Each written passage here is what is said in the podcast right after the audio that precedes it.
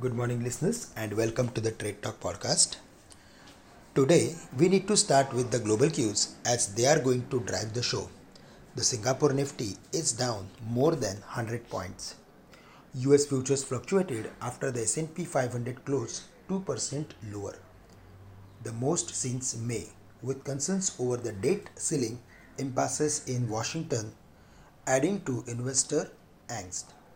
The Nasdaq 100 tumbled the most since March as technology shares fared worse than economically sensitive stocks amid rising treasury yields.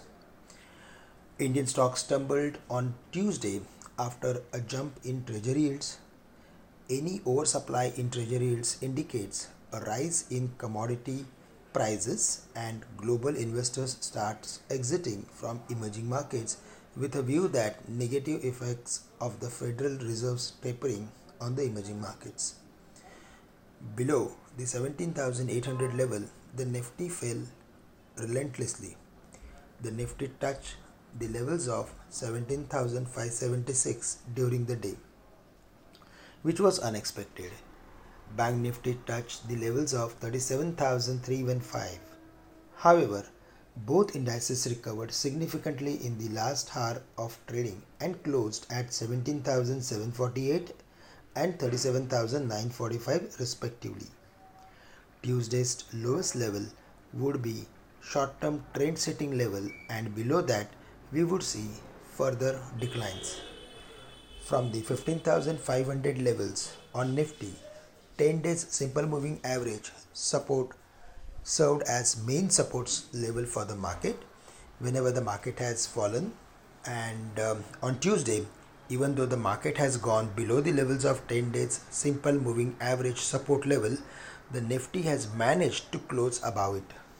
It was around 10000 it was around 17650 levels yesterday. Before the uh, closing of the day we should focus on 10 days simple moving average and 20 days simple moving average.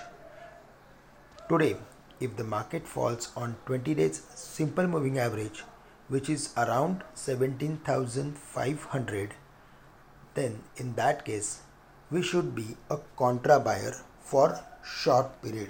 I'm going to say in the short term, we need to focus on 20 days simple moving average. The reason is because the markets are turning oversold put call ratio is around 0.75 and um, if we uh, go through with option statistics then FIs have added uh, huge uh, positions on the put side.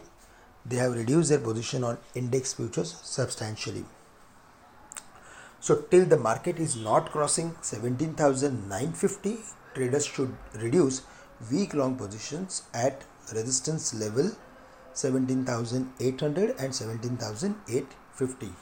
The pharmaceutical stocks should do well in the near term based on their technical formation. In fact, on weekly and monthly chart, the pharmaceutical index is forming symmetrical triangle and yesterday it reversed after hitting the lower boundary.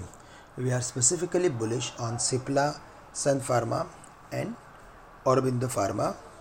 Also, we like Lupin Laboratories. Friends, that's all from my side for the day. With this, we are ending today's call.